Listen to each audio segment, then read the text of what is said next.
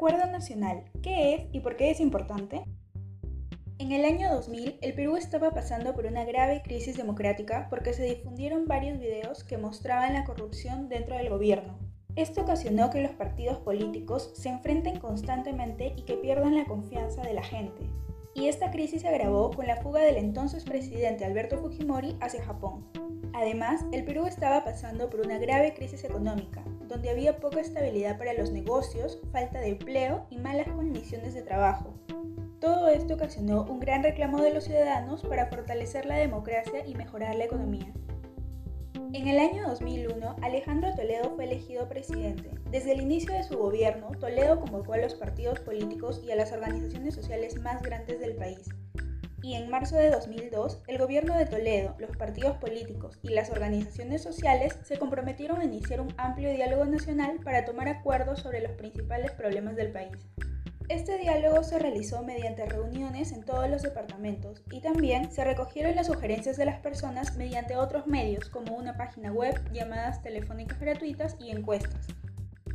Después de cuatro meses y medio de diálogo nacional, el 22 de julio de 2002, el gobierno, los partidos políticos y las organizaciones sociales firmaron el Acuerdo Nacional. Este acuerdo es un compromiso sobre el rumbo que va a tomar el país hasta el año 2021. Unos meses después, todos los que firmaron el Acuerdo Nacional se unieron para formar el Foro del Acuerdo Nacional, el cual es un espacio de diálogo para promover el cumplimiento del acuerdo.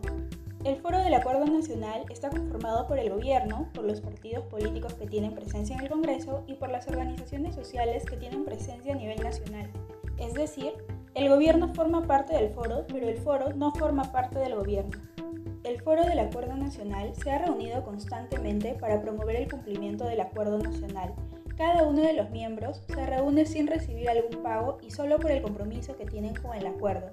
La característica más importante del foro es que las decisiones se toman por consenso, es decir, todos los miembros deben estar de acuerdo con la decisión. ¿Qué contiene el Acuerdo Nacional?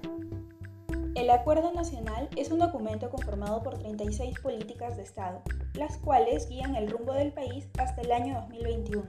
Por ejemplo, algunas políticas de Estado tratan sobre fortalecer la democracia, fortalecer los partidos políticos, eliminar la violencia, eliminar el terrorismo, eliminar el tráfico de drogas, reducir la pobreza, mejorar la educación, mejorar la salud, mejorar la economía, mejorar las condiciones de trabajo, promover la ciencia y tecnología, entre otros temas. Ahora veamos cuál es la situación actual del Acuerdo Nacional. El Foro del Acuerdo Nacional ha mejorado el diálogo entre el gobierno, los partidos políticos y las organizaciones sociales. Sin embargo, no ha podido hacer acuerdos sobre temas polémicos importantes, porque las diferentes opiniones no logran el consenso. Por ejemplo, esto ocurre con la religión o la igualdad de género. Además, se le reclama que no representa a todos los ciudadanos, ya que no incluye a organizaciones de pueblos indígenas, de mujeres, entre otros. Hay que recordar también que el acuerdo nacional es un compromiso, por lo que su cumplimiento depende de la voluntad que tengan los líderes del gobierno, los partidos políticos y las organizaciones sociales. Por ejemplo, el gobierno puede implementar o no implementar el acuerdo nacional en sus planes y presupuesto. Lo que sucede comúnmente es que cada gobierno prioriza algunas políticas del acuerdo nacional dependiendo de las necesidades más inmediatas del país. Por otro lado, hay que tener en cuenta que los resultados del acuerdo nacional no se pueden ver inmediatamente, sino que se deben realizar acciones permanentes para cumplir el acuerdo en el año 2021. Entonces, a veces el cambio de autoridades puede generar retrocesos en lo que ya se ha avanzado.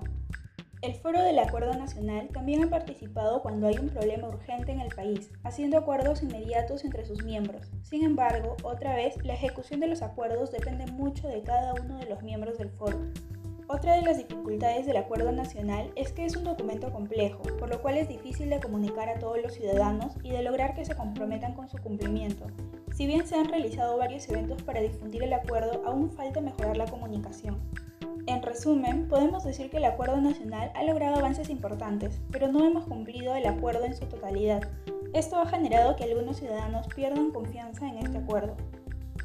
Recordemos que el Acuerdo Nacional fue creado para guiar el rumbo del país hasta el año 2021. Estamos a punto de llegar ese año y es claro que los problemas que motivaron la creación del Acuerdo Nacional siguen siendo problemas que tenemos hoy en día, aunque tal vez en una menor medida. Entonces debemos preguntarnos, ¿qué va a pasar con el acuerdo nacional? ¿Seguimos necesitando de un acuerdo entre el gobierno, partidos políticos y organizaciones sociales? Si la respuesta es sí, necesitamos hacer muchos cambios para asegurar su cumplimiento.